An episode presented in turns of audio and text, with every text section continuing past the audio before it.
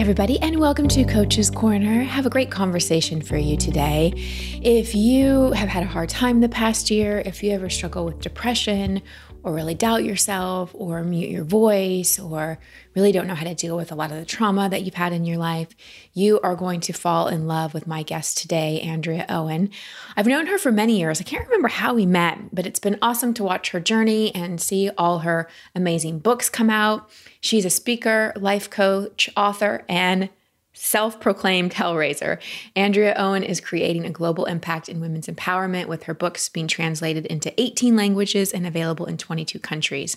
She helps high achieving women and men maximize unshakable confidence and master resilience. Her latest book, Make Some Noise, Speak Your Mind, and Own Your Strength, is coming in August 2021. You can pre order it now, and there's a giveaway that she talks about in our podcast interview.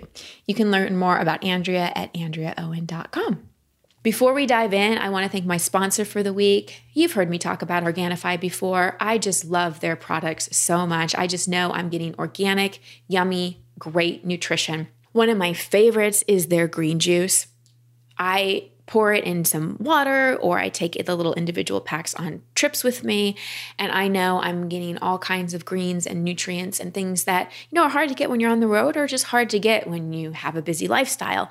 And it just tastes so good. One of my favorite things as well, especially because I'm having a little back pain lately, is their turmeric gold. I make it hot with some coconut milk and some water, and it tastes delicious. It's my afternoon treat when I'm craving something sweet, but I want it to be healthy as well. And there's so many more incredible products you can get from Organifi. And every time you shop, when you use my code, you get 20% off. So go to Organifi, O-R-G-A-N-I-F-I dot com slash over it and use over it in the promo code, and you get 20% off your entire order. Enjoy. Andrea, welcome to the show. I'm so happy to have you here. I am so glad to be back. Well, and we have we haven't caught up in a while because we know each other outside of the podcast right. world. We actually have had meals together and are actual real friends in life. Mm-hmm. Um, and I know when COVID hit, your life, for lack of a better phrase, took a turn. It was, uh-huh. as I would say, an expectation hangover. And I think a lot of people can relate to it. So I'd love to start our conversation there. What happened when COVID happened? Yeah, and I'll, I'll, catch you up on all the details. You're going to hear it with with everyone else. So I, like many, was completely taken by surprise. I don't think really any of us were prepared for March 2020, and to back up a little bit, 2019 was my best year ever mm. in terms of my career and just my personal life. Like everything was smooth sailing. And my husband and I had made the decision for him to leave his job. He's been working full time since he was 18 years old. So wow. it was quite a transition for him. And, you know, big conversations between the two of us, more or less switching gender roles and things like that. But we went in eyes wide open, had been planning it for six months. So he gave his notice at his job February 29th, 2020, and his last day was March 13th. And so that was the day. Pretty much that whole week, they were starting to cancel schools. We have two school age children, and it was a shit show. I mean, I was panicked, Christine. Like, mm. I texted him that day. It was a Friday. And I said, Can you stay? Because we were going to lose our insurance and we knew mm. we were going to have to have mm. private insurance. And that is not cheap in the United mm-hmm. States for four people. Or very good, honestly. And so I was completely panicked, yeah. like suddenly becoming the sole breadwinner, which I had never been before in my life and also canceling speaking events across the board. They even stopped shipping books for a short time. I don't know if you remember that. And I'm, as an author, I mean, this is how I make money. And I was like, holy crap, mm. we are mm. going to be just in for it. So, what ended up happening, you know, there's normal nervousness and anxiety that people have. And as someone who was diagnosed with anxiety disorder in 2003, I've been largely able to manage it and been very proud of myself for that. I haven't been on medication for a long time. And what I noticed happened is that the thoughts started running away from me again. I was using all of the tools that I have in my toolbox and nothing was working. I was doom Googling, I was Googling worst case scenarios, and just it, was scary. Quite honestly, I was I was scared for my mental health. And for me, I also, because as a mother, I become afraid to tell anyone because I'm af- I have this fear that my children are going to be taken away from me. And that's drastic, yeah. right? That's not logical. Well, but I think but when when we're happens. talking about emotions and fears and whatever it's triggering inside, logical is not possible because we're in a completely no. different part of our brain. And what's so hard, and thank you for sharing, and I know we're kind of at the beginning of the story, but I just so want to thank you for your honesty and vulnerability because I think so many of us can watch ourselves go into these. I'm amazing at worst case scenarios. I go from mm-hmm. toothache to brain tumor. I'm dying in less than 0.01 seconds. And yeah. y- you can, at least from my experience, when we're in that, there's a part of us that's in it, and then there's a part of us that's aware we're in it. And that's adds mm-hmm. to the anxiety. There's the anxious part, and then there's the anxiety about the anxiety. Did you notice that? Totally. Mm. Because, and also as a helping professional, there's that voice that comes in too. You know, my inner critic says, here you are, you know, this three time author, you do this for a living, you get up on stages and talk to people about how to manage their mind, and you can't even man- manage your own. Mm. And I know that I'm in trouble if I'm thinking that. Mm-hmm. I know. So again, like I kind of stand outside of myself and the wise part of myself is like winking at me like, okay, this isn't this isn't good. You you need you need to reach out for help. And I know this logically, but then again comes in the fear of you can't people are going to think you're crazy. And and that's the true clinical anxiety where our thoughts just completely we have no control over them. And so I, I, was sitting at my desk. This was maybe just a few days in, and also starting to compare myself to other experts who, you know, and these, some of these were my colleagues who seemed to be showing up so well online and in their communities. And, you know, I had people saying, like, oh, did you hear how so and so she's doing these Zoom calls with her entire community every day? And I'm like, what? Mm. Like, I can't even, I can't even take care of myself. I can't imagine getting on a call with 100s mm. of people and and holding space for them. So sitting at my desk, and probably googling worst case scenario again and and literally thinking that I was going to lose my house, lose all of my retirement, lose everything that we owned, be destitute. And like, do you remember those pictures that we saw in textbooks from the Great Depression yes. where there was like mothers in rags and their child's faces? That's what I thought. I was convinced that that was going to be us. Mm. It didn't make mm. any sense, but I was convinced that that, and I'm like, is this mass extinction? Like, what's happening? And then I was I was sitting at my desk and I thought to myself, well, I could always kill myself Mm. And that scared the holy bejesus out of me. And it felt like this thought that kind of just swooped in like a condor, just quiet and casual. And I thought, my next thought was, this is how it starts. Mm. This is how it starts for people. And I got really scared at that moment. So I did end up calling my best friend. I FaceTimed her, and she knew that you know, if FaceTime comes up and it's not a text message, you best answer the FaceTime. Hmm. and I I sat in the corner of my office crying and it was like Blair Witch Project type of thing, you know, like just mm. snot and everything. And she listened. And fast forward, I ended up being okay, found a new therapist, ended up going on an antidepressant, which helped tremendously. And you know, here I am over a year later, but it was rough there for for a couple of months. It was really mm. rough. I th- thank you again for sharing that because I think everyone can relate to this, whether it was triggered by COVID or something else.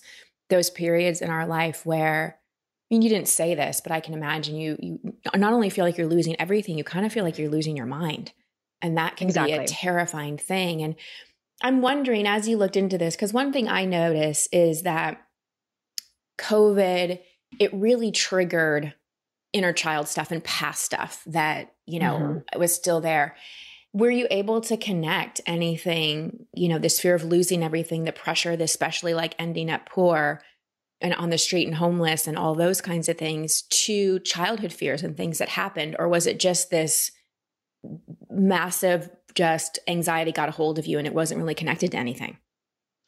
I think it was a little bit of both. I, I honestly think that the most of it was just how my brain works, and I am just predisposed to have those times uh those types of mental challenges mm-hmm. come my way and I've accepted mm-hmm. it and I I love that about me and I have a I have tons of compassion for myself mm. which has come with years of therapy and, and really working on it Uh, and I don't know, that's a really great question. I don't know how related it was, but in finding this particular therapist, and I'd been thinking about hiring specifically a trauma therapist for stuff that happened to me in particularly two relationships about 15 years ago that were back to back relationships. And through this trauma therapy I went through with her, there was some family of origin stuff, which she probably suspected we'd be talking about it. I did not. like, oh, we're just going to talk about these relationships I had with men. And of course, it, it went back to that. But my gosh, I, I feel like the vast majority of the struggles we have as adults are are yeah. intimately connected with our childhood. Yeah. Yeah, they really are. It's just the wiring. It's the wiring mm-hmm. that happens in childhood and so much of our adult life is based on that. You know, I went to I'm doing some brain and breath training right now because one thing I realized about me is I'm a really bad breather. I breathe in uh-huh. a way that that keeps my nervous system revved up. Like most people take between 4 to 6 breaths per hour. I take 10 to 12 that's how fast I'm okay. breathing. So my body is like my my body is telling my brain, well, my breath is basically telling my brain I'm always in danger. And so one yeah. of the reasons, like I don't really have a lot of I actually thrived in COVID because I like am a hermit. so I loved okay. being like home and I wasn't on a plane. And it was, you know, I definitely had my moments of anxiety would creep in and things like that. But I've I've had my dark nights of the soul in other periods. I think it hits us at mm-hmm. different times when I considered things that you were considering. Um, but anyway, I back to the breath, it's like these things become so habitual. So even if I'm not anxious about anything, my habitual breathing will think that I am. And that comes from childhood trauma of like breathing faster because whenever we're nervous, whenever we're scared, or if we hold our breath for a long time, then we breathe faster, faster afterwards. So I think what is so hard sometimes about being an adult and having all the tools, especially you as a leader in the personal development industry, because I know I can definitely go down the you should know better track until I catch mm-hmm. myself. It can be really hard when we have all these tools, but we're fighting against biology, brain chemistry, wiring, yeah. and just habitual body responses. So we got to have, like you said, so much compassion for ourselves because even though we may quote unquote know better, sometimes it takes a while for the body to catch up. And I'm just exactly. curious with the trauma therapy, because we say that and some listeners may not know what that means. Could you elaborate on what that looked like for you? Yeah, it's, you know, I've been on and off in therapy since I was 17 or 18 years old, and talk therapy is fantastic. I think everyone should probably start there if they're new to therapy, but it can only take you so far. And, you know, like you were just saying, it's, it's, you, you can't think your way through healing. And mm-hmm. boy, did I want to. Like, I just wanted to talk and think my way through it. it's so much easier. it I is. felt like it was so much easier. So, trauma therapy was about some somatic healing, mm-hmm. was really slowing down because I'm very similar to you, Christine, where I am, I, I run anxious. I am like, I, you know, so it's that video game is it i don't know it was from like our era where it was like fight and like that's what i feel like the voice in my head is like constantly i'm like ready i'm ready ready for anything but yeah uh, i had to get into you know there was some some breathing exercises there was I'm sorry if you can hear my dog barking. Oh, that's okay. Totally Dogs are welcome room. on this podcast. Okay. Our neighbors here. Um, it was breathing exercises. It was visualizations. It was, again, it, just slowing down. And I wanted someone with a lot of experience who was, you know, very much trained in the spiritual realm as well as traditional therapeutic modalities. And I was very careful about who I picked and asked around and you know what you know what I ended up asking I asked another therapist who does not specialize in, in what I wanted to do and I said who is the therapist's therapist mm. that's what I mm. need I need somebody tons of experience who is is also good at spotting BS Mm-hmm. and very patient. So anyway, I ended up getting hooked up with this woman who had 40 years experience certified in all these things that I had never heard of, but I trusted it. I'm like, okay, I trust it. And and you know, she used something called I think it was called AIT, Advanced Integrative Therapy. Um, there was some IS, IFS in there, internal mm, family system. Mm-hmm. I do too. And it's just, it was so great to be able to uh, obviously tell her about my history, have her ask me questions about things that she saw sort of in between the lines, as a good therapist will do. And and then we would pause and do these different like somatic integrations and the physical experience that I had was something I had never had before. So my whole body would tremble yes. like as if I was freezing cold. I would imagine like um like a bouncy ball bouncing all around and I imagine that was the energy that was sort of like bouncing around through my body. And after I would have sessions with her, I was exhausted. So tired. Many times I had to clear my schedule, which I learned like just don't schedule anything after I have a session with her and get in bed with my dog and a blanket and just lay there and yeah. take care of myself. I had never had a therapist that did that to me that that wiped me out so yeah. much and and also I had to be ready. I had to be ready for that kind of work because I wasn't before. I truly wasn't.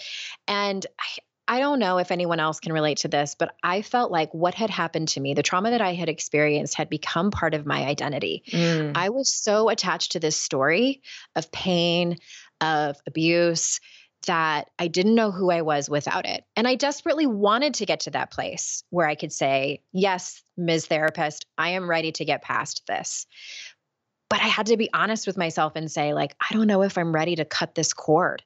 I don't know if I'm ready to let go and grieve this this narrative that I've been carrying around for a decade and a half. So when COVID happened and I, I had that what we used to be called a nervous breakdown, a legitimate nervous breakdown, that's when I finally got to the place of like, okay, I'm ready. I'm mm. done. Mm. I'm ready mm. to be mm. done with this. And I mm. I can't explain it any other way than it was my intuition that said it's time to come home. Like it's yeah. it's time to do this kind of work. Yeah. I really want to emphasize I had to be ready. That is mm-hmm. so key. That is so key because, especially with trauma and especially with doing somatic therapy and the best way that i can describe somatic therapy is it's it's neck down you're really involving yeah. the body because the body holds the memory of so much of our trauma you know even if you just got really scared once your body holds the memories of your shoulders coming up and mm-hmm. tensing mm-hmm. down and and it is i think ta- starting with talk therapy is actually a great way to start because you get more comfortable with your story and you have some rapport and you start to understand vulnerability but you're right that somatic trauma therapy especially with someone who's experienced it is like a huge emotional detox and just like when we do a physical detox, if somebody does a juice cleanse, they expect to feel kind of crappy for a little while as right. all the toxins are coming out.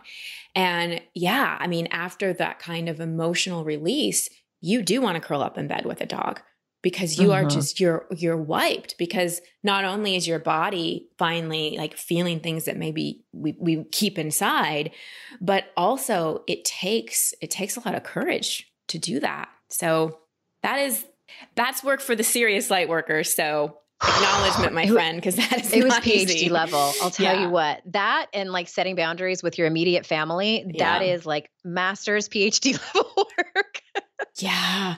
Yeah. You know, it's interesting. We're to have, I'm to have an episode next week, a coaching episode where I'm basically having a conversation with a woman to cut ties with her mother. Like Oh like gosh, no yeah. relationship and it's so hard so that would be that was that's a great segue in terms of you know what did you find helpful in really being able to set boundaries with family members you know i, I want to say first and foremost that boundaries with family members has been the absolute hardest thing that I have done in terms of most personal development work and specifically around boundaries. I would much rather set a boundary with my neighbor or yeah. my kids' teacher at school, like people that I'm not as emotionally attached to. And I think also society tells us that we are bad daughters or bad sisters or bad family members if we set a hard and fast boundary mm-hmm. with a with a family member you know like the example that you gave of of the client coming on I think what's been helpful is is a few things. Learning first and foremost how to have the conversation. They do not teach us this in schools. We typically don't have it modeled for us growing up in our family of origin of how to have healthy conversations. I hear all the time, but I don't like confrontation. And my response always is no one does. Right. And if you do, you're kind of an asshole. Like right. you shouldn't want to hang out with that person. Right. It's it's a hard conversation. Can we can we start calling it what it is and that's a hard conversation, not conflict. So reframing was helpful and also preparing. So writing out, you know, worst possible outcomes, like reactions from them and how do I want to handle that? And just deciding like how do i want to show up in this conversation? Usually it's with courage and clarity and kindness. Like mm-hmm. those three things are how i want to show up.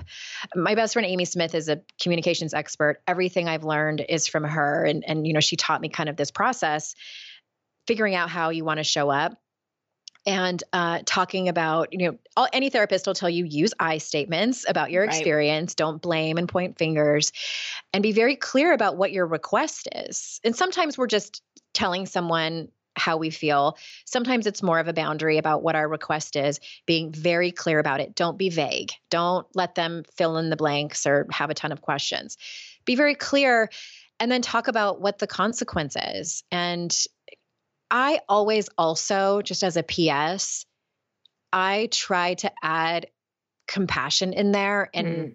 because at the end of the day, especially if it's if I'm setting this boundary with someone I deeply care about and love, I still love them and and I I want to have the relationship hopefully you know unless you're completely cutting them out be better and sometimes we need to love people from afar. Yeah. And I, you know, I've had to do that with family members and it's it's excruciating. I'm not going to lie. It's excruciating. I find it easier just to hold out hope that they will change. Um, but sometimes I'm continuously disappointed when that right. doesn't happen. Right. So there's grief in that as well. I know I'm like throwing a ton of stuff out there, but there's there's a lot of things to think about when you're making this big decision. Yeah, there is.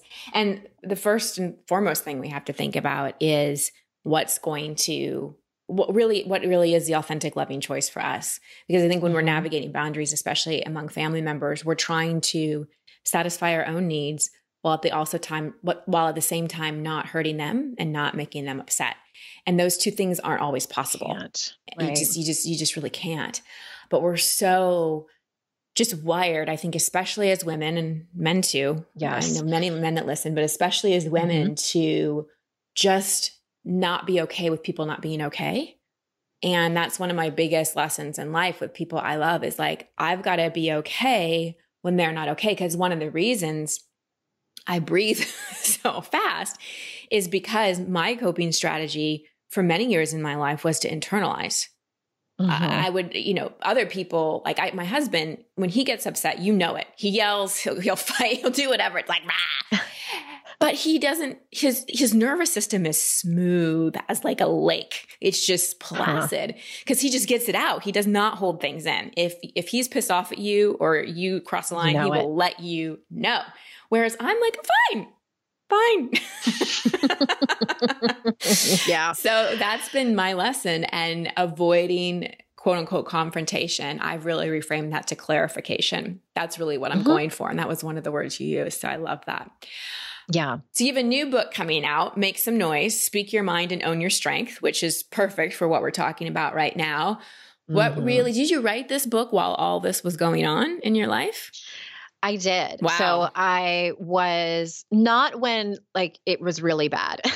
Luckily, I I did take some time off and you know, it's amazing how productive we can be when we have a deadline and yeah. Um yeah, and I just it, that book really Kate was years in the making. It, it, was years in the making. I was I was writing it in my head for a really long time. And the long and short of it is that I I felt like as a women's empowerment expert, I could not write about women's empowerment again without pointing out the elephant in the room. And that is the culture that raised us. And and you pointed to that briefly just a minute ago with how we're conditioned and socialized to be, you know, to not take up space, to not engage in conflict to, to, always be polite and selfless and accommodating and and that's really the the gist of the book and you know how do we unlearn all of this conditioning that we've been taught for decades and decades. And it's yeah. a great I know you have a mixed audience. It's a great book for men and non-binary folks too to get insight in what it what it's like to to live the world as a woman and yeah. Yeah. All that good yeah. stuff. Yeah. So there's a couple things I want to ask you about because um, you just have a, you've had a very colored life in so many ways. You've lived a lot of lives in one life. So you talk about being in Tijuana on a drug deal. Yeah. And having mm-hmm. a spiritual experience. And usually I don't link drug deals in Tijuana with spiritual experiences. So you don't? No, usually not. Usually not. So maybe you can explain that one. So I was in a relationship with someone.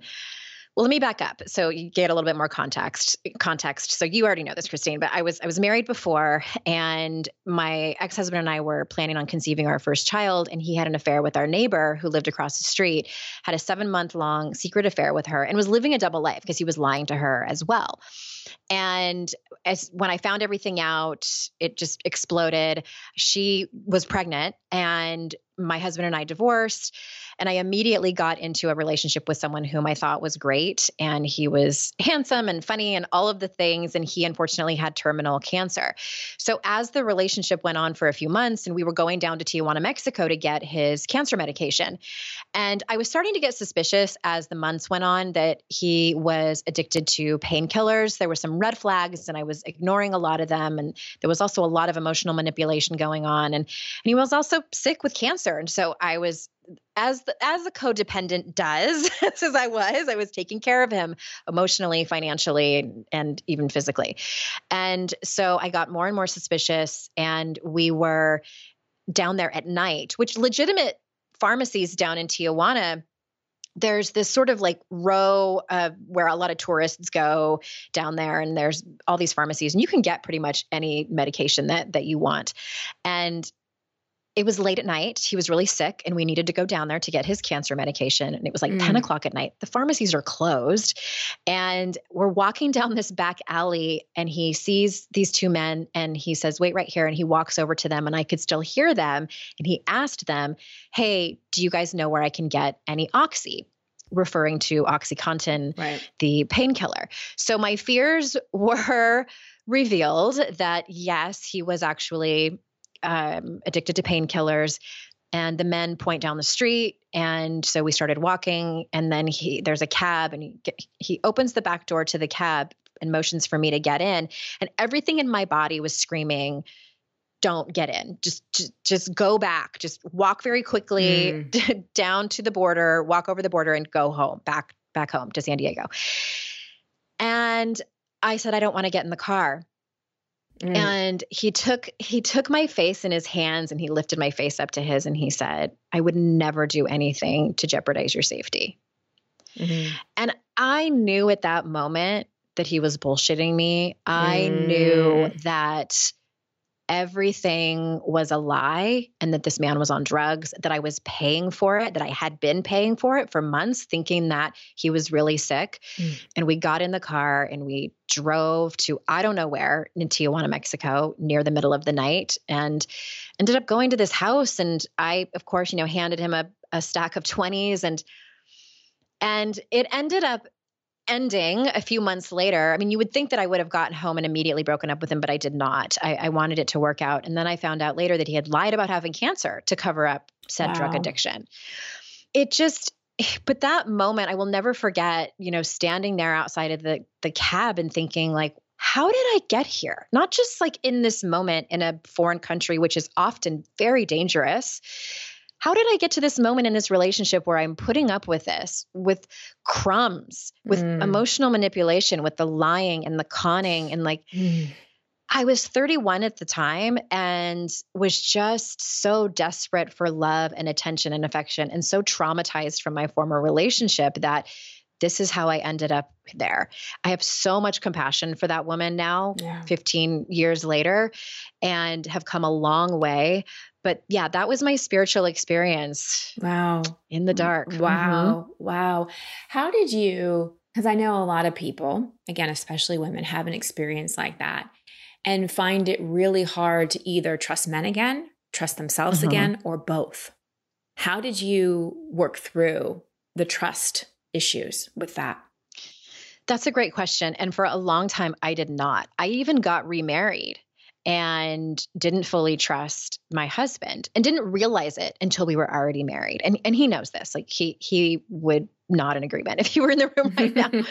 so my short answer is a lot of therapy and more recently over the last couple of years because I revisit my values every few years and made I made one of my values trust both trust in in myself and trust in other people. Because it wasn't just men it was in my friendships with women as well and i know that you've experienced painful female relationships as well and and and we have to to learn and, and it it came down to quite honestly christine like that trauma therapy is what helped me break down and realize a core fear that i had that I uncovered in therapy that came with a lot of tears was not so much that I felt unworthy because, you know, I speak on worthiness all the time and I always felt like that's not it for me. Like mm. I I I know consciously and unconsciously that I am a worthy human being.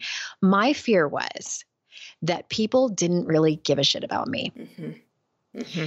Even if they said that they did. That deep down, eh, not so much. And it's it's sort of along the same lines as worthiness, but it felt I feel different. the difference. I feel the difference.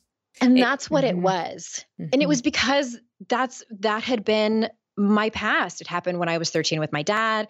It happened when in my first marriage. It happened in the relationship with the other guy. So my brain and my body said, people don't really care about you. They right. don't. They might say that they will, but they're using you, uh, they're manipulating you. Don't trust anyone. When that comes up, if it comes up anymore, even subtly, how do you work with it? That's a great question. I have become very attuned to if I am being manipulated, and I have not been wrong yet. I hate to say it, but it still happens. You know, mm-hmm. it, it happens with my wonderful teenager and tween child. um, and in one of my friendships with women in the past few years, I had a feeling it was happening. And, and as mm. it turned out, I was right. So I listen to my mm. intuition and know the difference between that and fear. And that's a common question I know in these circles. And my short answer for that, for anyone who's thinking it, is for me, the fear is kind of like you described with your breathing. It's um, on loop and mm-hmm. it feels charged. With my intuition, it's much quieter and it just sort of like slips in the back door and like sits in the back and is like, I'm just going to be over here. Don't mind me. Just talk amongst yourselves. That's how my intuition feels. My fear like busts the door down and just. Starts screaming. So you have to figure out what that looks like for you in your life and, and noticing the difference. Yeah. Yeah. I'm the, curious how you mm-hmm. do that. The same way. The same way. Like even with my breathing, now that I'm aware of it, I notice it and I can shift it. It's just so habitual. So habitual. Right. But with fear and intuition, again like my my well what i do is great training for my intuition because when i'm coaching people i'm using my tools and trainings but primarily i'm using my intuition and things will come through uh-huh. and i mm-hmm. just know things so it's been a really right. good um, gym for my intuition i'm blessed that my job's given me a lot of practice the only unfortunate thing is I'm way better for other people than I am for myself. like way better. I've found that too. Yes. I can Agreed. just slip right into that intuition and compassion. But that it's been a good reference point. So very similar. It feels just like a direct knowing. I have that um clairsentience, claircognizant mm-hmm. kind of intuition mm-hmm. of just I feel it or I know it.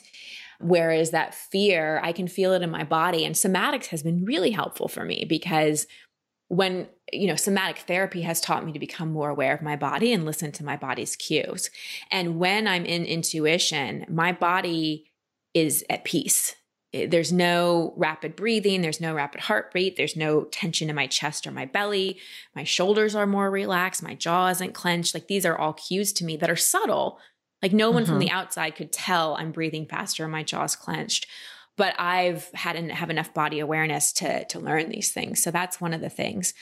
Um, but you know, there's times when I can't tell. Truly, yeah. I can't tell, and it's just one of those things where that's where I go out to my team, Christine, the people that support me, and uh-huh. and get support that way. Yeah, I, I have the same experience, and sometimes I, then I just pick, I, I, just make a decision, and yeah. then I'm like, well, I guess I'm going to learn the lesson on the other side. Yeah, and it's just that confidence of knowing that I'm resilient enough to be okay no matter what happens. Yes, exactly, exactly. We're going to talk a little bit more about the book in a second. We also have a way for people to get a free copy, which is very cool. Yay! But just circling back. So we started in March 2020. We're now in mm-hmm. July 2021. You've had a big journey. How would you say you are now, and what have you learned? Oh my gosh. Well, I think so many things, but the first thing that came to mind when you asked that question was to really lean on the people that you trust and that are there to help you. I still think this can be so hard even now in 2021 and i know that your people are avid personal development learners mm-hmm. and might still have have fears of asking for help. And I, I just want to validate that and acknowledge that it's it's very real. You know again our conditioning tells us that you know we're there to help other people not so much ask for help ourselves. We were likely raised by boomers who definitely they didn't ask for help. And so it was probably right. modeled for us. And and also as i was relaying in my story in the beginning of our conversation that my my mind was telling me that it was not safe for me to tell everyone anyone because there would be consequences. So again, acknowledging all of that and at the same time telling you to do it anyway. Yeah. and just just do your best to, to find the person and if you don't have a person perhaps it's a therapist or counselor and and just being able to speak things out loud is can be just enormously helpful to unburden yourself. The other thing that I've learned is that more specifically in my relationship in in my marriage is to ask exactly how I need him to show up for me. Mm. My former self, you know, my 25 year old self, would have never even I would not even fathom telling him how I wanted him to show up for me because I wanted him to just know how to do it. Like I wanted him it felt it would have felt so ingenuine if I would have spelled out here's here's what I need from you. Now the 46-year-old me is like okay. I know that you're not an, a mind reader. Like, here's the manual. Here's the Andrea manual, and I'm going to tell you exactly what it is I need from you. Because the the alternative is for him to try his best and not show up how I need him to, and right. then I'm resentful, and then I'm mad. That's so incredibly unfair. It's yeah. so unfair. And as the years have gone by, and we've had these conversations, now he knows or he and if he doesn't know he just asks me yeah so much easier do you want advice or do you need a hug like it's it's the most healthy and mature relationship i've ever been in one that i thought i would never and you know you don't have to be in a relationship where there's drama and chaos and resentment mm and running around in circles over and over again bumping up against the same issue. It is possible to have a love and commitment that I'm going to be really cliche here for a second, but is beyond your wildest dreams. Yeah. No, I I feel you on that one. I really I do. you do. and you know, I know for me the the testament to that has been doing my own work, having the courage to go yep. to those deep, dark, scary places, and you have too. It, it, when we go to those deep, dark, scary places willingly inside ourselves, like we actually go and say, "I'm going to do somatic therapy. I'm going to go on this retreat. I'm going to go deep. I'm not going to run for this." We don't need our relationships and outside worlds to continue to trigger us to try to get us to do the work. It's like when we right. just go, okay, I surrender, I'm going to do the work, everything becomes so much easier. Speaking our needs becomes easier. We don't need as many triggering events. So that's why I'm such an advocate of like, I'll go into my like rock bottom willingly.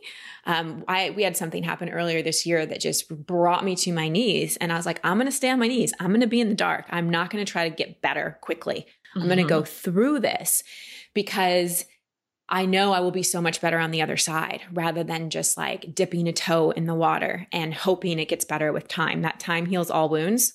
No. no. no, it does not. It does not. Mm-hmm. Well, you told us a little bit about your book.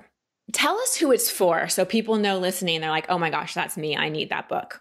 Who is this book really for? Yeah, it's mostly for for women. I think women are going to resonate with it the most, and I, I definitely had them in mind when I when I wrote it. And it's for anyone who, I mean, if you resonated with my voice and the way that I talk and the stories that I tell, then you would like it. I write a lot um, how I, I write a lot how I talk with some really professional editors there as well. but it's for anyone who struggles to take up space and struggles with outshining others and also is interested in in social issues. I mean, really what I'm talking about in the book is as I'm talking about the culture we live in, and that is patriarchy. And, and patriarchy hurts everyone. It is not at all a feminist theory book, and I'm not blaming Right. anyone. I just want people to be aware of the conditioning and socialization. There's one question that I ask in the book over and over again, and that's what is my conditioning versus what is my truth? And if right. you leave with nothing else from the book, like I want you to leave with that. And that's what I, I ask over 250 questions in the book. And I want people to learn how to coach themselves and get curious and have lots of self compassion and yeah, and and it, I also love the way it's laid out. I love a good pattern in a self-help book. I mean, yes. who doesn't? I know your books are written this way too. It's just easy for the reader to go through and have key takeaways and actionable practical things to do instead of just read about. Yes, so true.